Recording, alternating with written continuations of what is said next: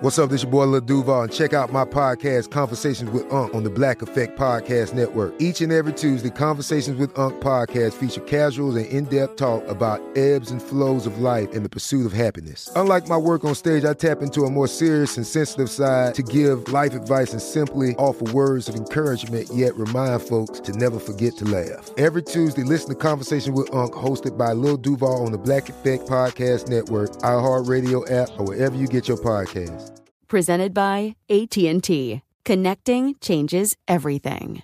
Open a limited time 11 month certificate at Kemba Financial Credit Union. At 5.25% APY, it's more than triple the national average, plus, it's a safe and secure way to grow your money. Visit your local branch or kemba.org slash CD for details. Offer expires May 31st, 2024. APY equals annual percentage yield. Restrictions apply. $500 minimum and $250,000 maximum deposit. Advantage status required. Comparison based on bank rate average. Federally insured by NCUA.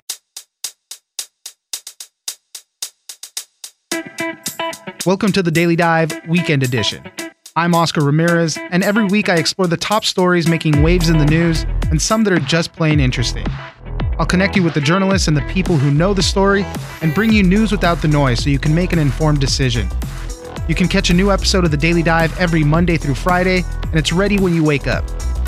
On the Weekend Edition, I'll be bringing you some of the best stories from the week.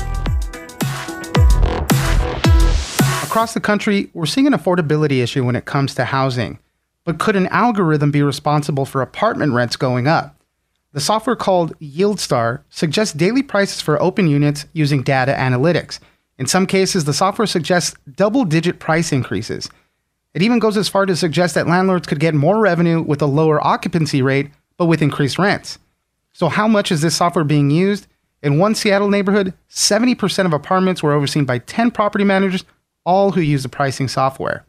For more on how this algorithm could impact rising rents, we'll speak to Heather Vogell, reporter at ProPublica. So the software is an algorithm that takes a bunch of different information. Some of it is specific to the apartment that is in question that needs a price on it. How many bedrooms are there? What's the floor plan? And then some more information about the property that it's located in. Things like what, what kind of rents have they gotten in the past and what has the occupancy been and things like that. And then it, it sort of moves out a little further to gather some market data that is aggregated and anonymized, so it's not giving landlords specific information about what the guy next door is charging. But it will take that pricing information from you know the broader neighborhood the broader area and it will feed that into this algorithm in order to come up with a suggested price that the landlord could set. And the algorithm is really shooting for a price that would maximize the amount of money the landlord is going to make.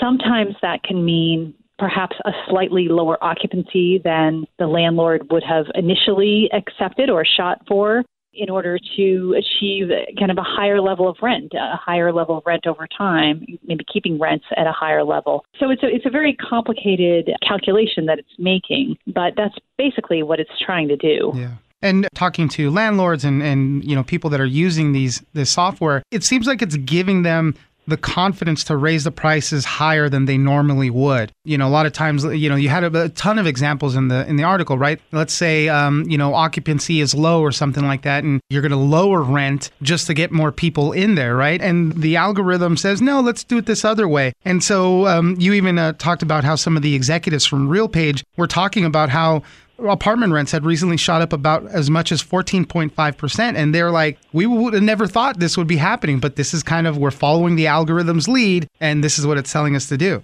Yeah, that's an example that we found where a couple of executives from this company that sells this software that used to be called YieldStar, and then they underwent a merger and bought their biggest competitor, and they've renamed the software as AI Revenue Management. But it's still, I think people still refer to it as YieldStar. But you know, they were talking about you know, last year there had been a period where rents had shot up like 14.5%, very dramatic increase over a short amount of time. And one of the executives said to the other, What role do you think the software has had in this increase? And the other executive said, I think that it's driving it because a human would be much more reluctant to raise rents that much over a single month Right. I think somebody said that, you know, leasing agents and all that had too much empathy. And, you know, the algorithm really takes a, a lot of that out of it. And, you know, and in the advertising for Yield Star, they talk about how using this is going to help you outperform the market, three to seven percent in some cases. So, I mean, they're telling you just follow the lead of this thing. You know, what do people say as far as when you're talking about things like competition when you're talking about just artificially inflating prices too much because I think even some of those execs said, yeah, well, you know, some of these price increases that are happening in the market overall is being driven by things like this uh, algorithm. That's right. I mean, it's very hard to separate the impact of this algorithm from other effects of things like an increased demand from renters because people are being shut out of the home buyer market or there's not enough construction in your area for new units and, and things like that. But at the same time, it is how RealPage is selling their software. They are promising a premium above what your competitors uh, perhaps are making in revenue. And, you know, that translates into higher rents in many cases, you know, at least higher than what the market is charging potentially. Trying to pinpoint that is very difficult in data, but I think that's kind of at the, the crux of the question here is whether rents are being pushed up above competitive levels. Mm-hmm by the software and whether software is using information from all these different property managers who should be competing with each other and potentially, you know, even coordinating their pricing in a way that is not what should be happening. Right, and according to the way it used, I mean, you might not know the exact, you know, what a um, a competitor might be charging, but the algorithm is kind of, you know, it doesn't really matter. The algorithm is going to be suggesting what the price is going to be. And the old way, you know, it's funny that uh, you mentioned a couple times. The old way of doing it is, you know, you just call a competitor and say, hey, you know, how much is this place uh, being leased for, et cetera, et cetera. Then you kind of write it down in a in a notebook and a ledger or whatever. And then that's kind of how you would make your determinations for your properties. And, you know, the software obviously eliminates the need for all that. Exactly. It's, it's, it's sort of allowing you to process a much greater amount of information with a lot less manpower. Essentially, you don't need people making these calls or tracking competitor rents like that at such a granular way. And so, who uses this software exactly? How many property managers do we know of that could be using this, right? Because if everybody's kind of on board, then you can kind of start making the case oh, we see how the lack of competition is happening. You see how the prices are starting to be inflated kind of all together. So, how many property managers do we know are in on this? Well, you know, what I found that was most surprising perhaps was when I looked at a single zip code in Seattle where I was able to get a list of all the apartment units that were in that zip code in buildings with five or more units, because those are the big multifamily buildings. And I found it was over 9,000 apartment units. And I had not only the number of units in each building, but also what the name of the property manager was for each of those buildings. So I kind of crunched the data and found that there were 10 property managers that were the biggest in the zip code and that they were controlling 70% of those 9,000 units, wow. more than 9,000 units.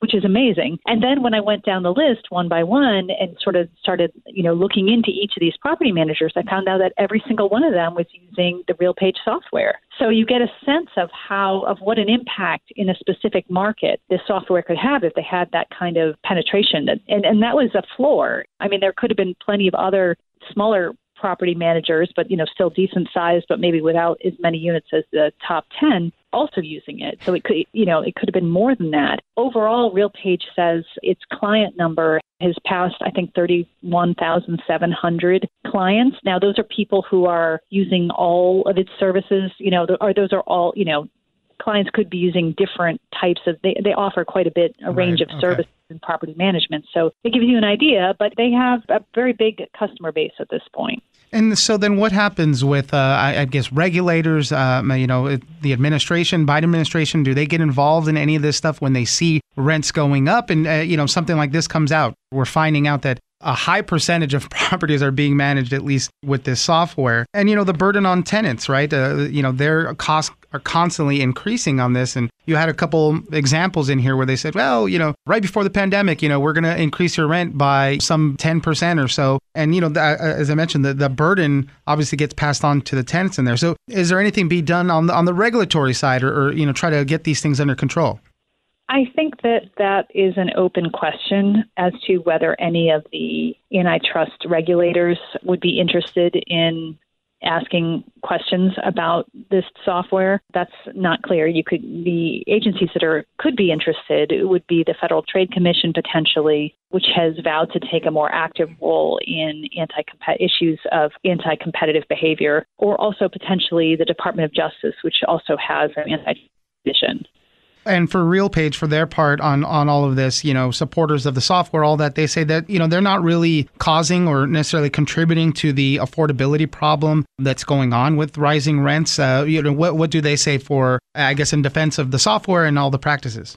That's absolutely right. They, you know, they say that their software could potentially that it helps prevent rents from reaching unaffordable levels because it can detect a drop in demand very quickly, like those that happen seasonally at different points in the year, and it will recommend that the apartment lower its rent right away so that the unit isn't overpriced and, and people aren't kind of scared away from it in terms of the issue of whether there's any anti competitive problem here, they say that they are using the private data that they're using or all of the data that they're using, they are using in a legally compliant way, and that they believe that their software actually lowers or reduces the risk of any type of price collusion when compared to sort of the old methods of apartment managers potentially calling up all the other ones in the area and finding out what they're charging. Right.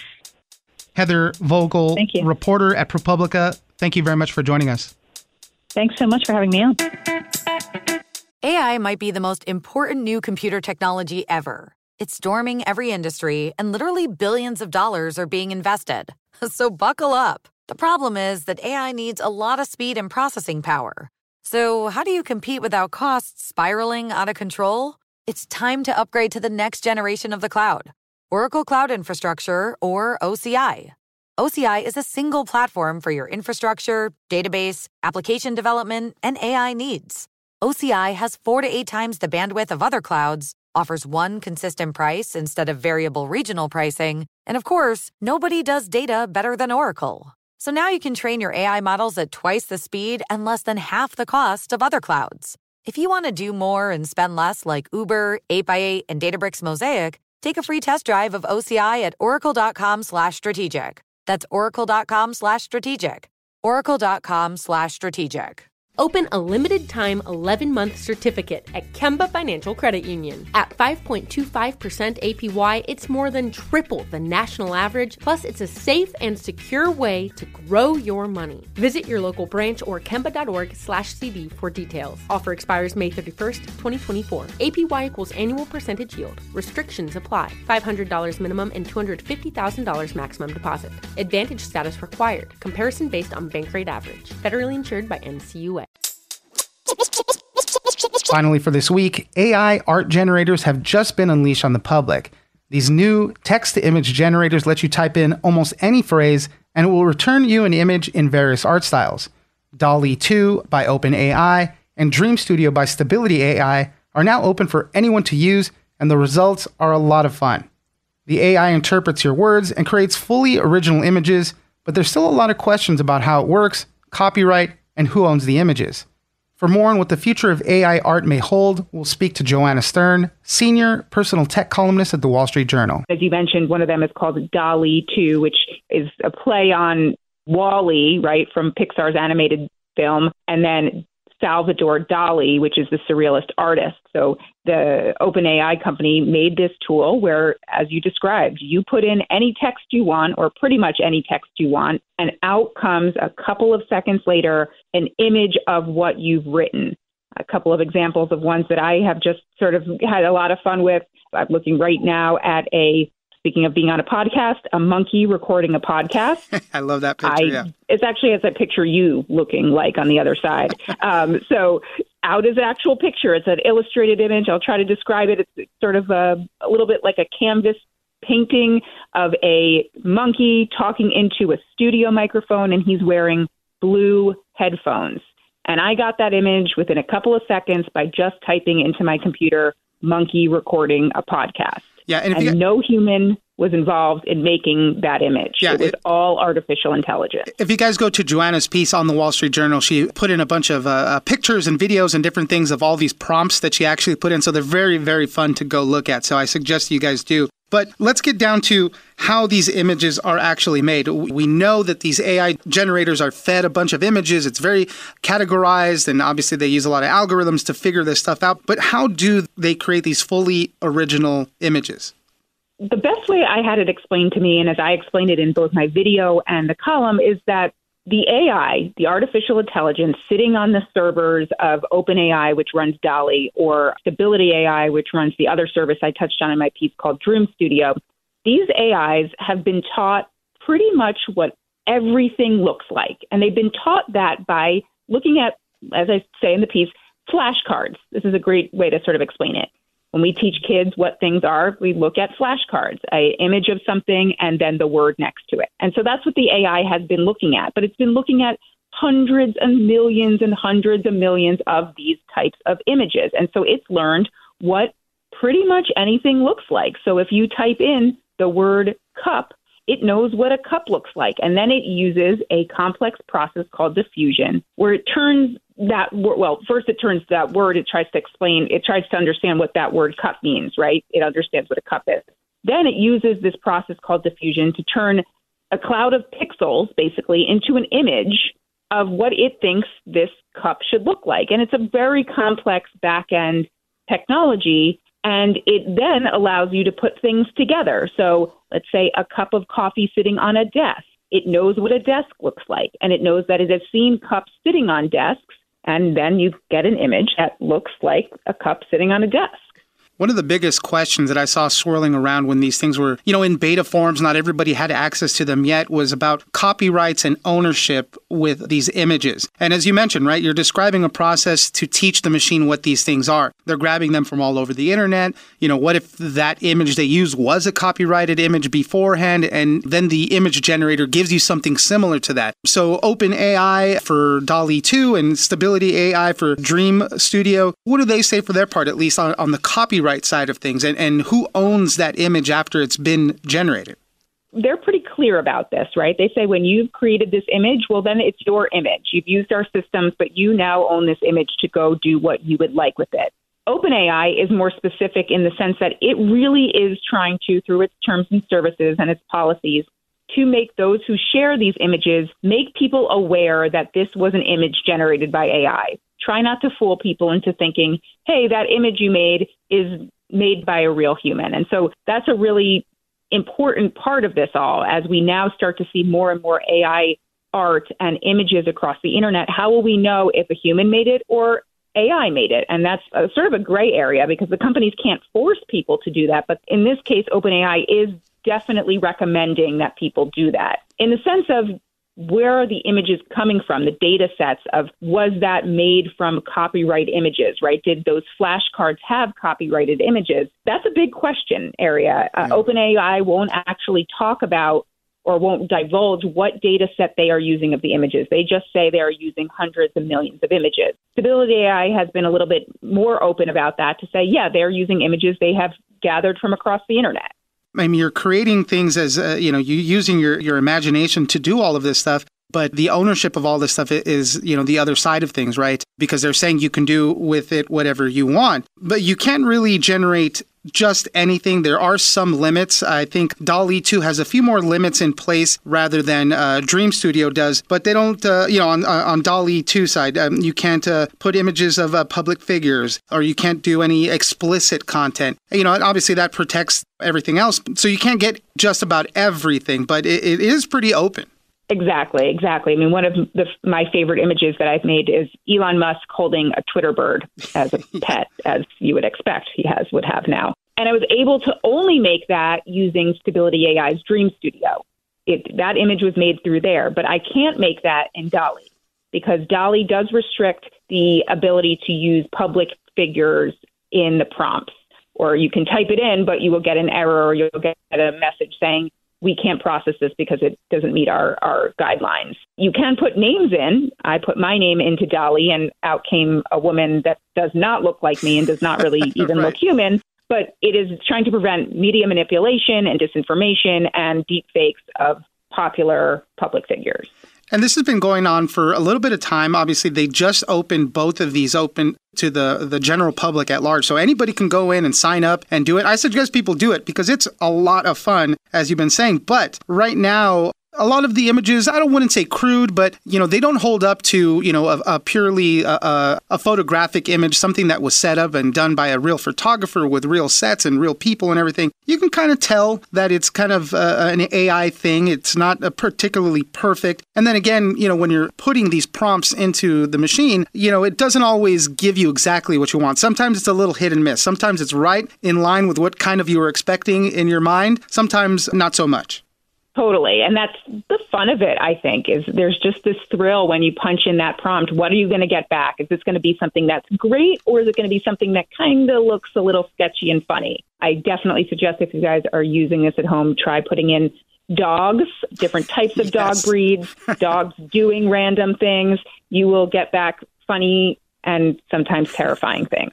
I did that exactly with my dog. It was the first uh, set of probably about 20 images that I made, and I put a pillow on my dog's head and I uploaded that picture, and then it gave me back my dog with like a mushroom head. It was fun. I mean, we were just laughing about that whole thing. And so, the big open ended question now what is the future of AI art and these tools that, are, that we're getting now? We're seeing companies like Microsoft is a big supporter of uh, OpenAI's DALL-E 2, and they're going to start putting that into some of their search engine stuff, some of the stuff they're doing with Bing. So, more companies are getting on board, a lot more people are starting to use it. What's the future of all this? I think if there is a app or a website that you currently use to share content that might be Facebook, that might be Snapchat, that might be TikTok, that might be Instagram. This type of tool is coming for those apps. This is a fast, fun way to generate content.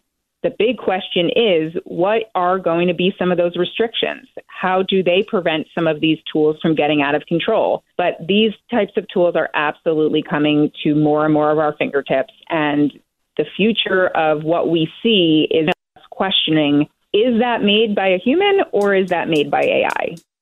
Joanna Stern, senior personal tech columnist at the Wall Street Journal. Thank you very much for joining us. Thanks for having me.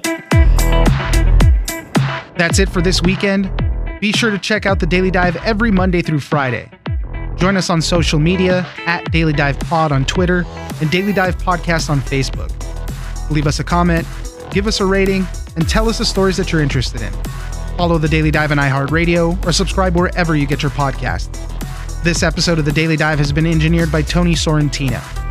I'm Oscar Ramirez in Los Angeles, and this was your Daily Dive Weekend Edition.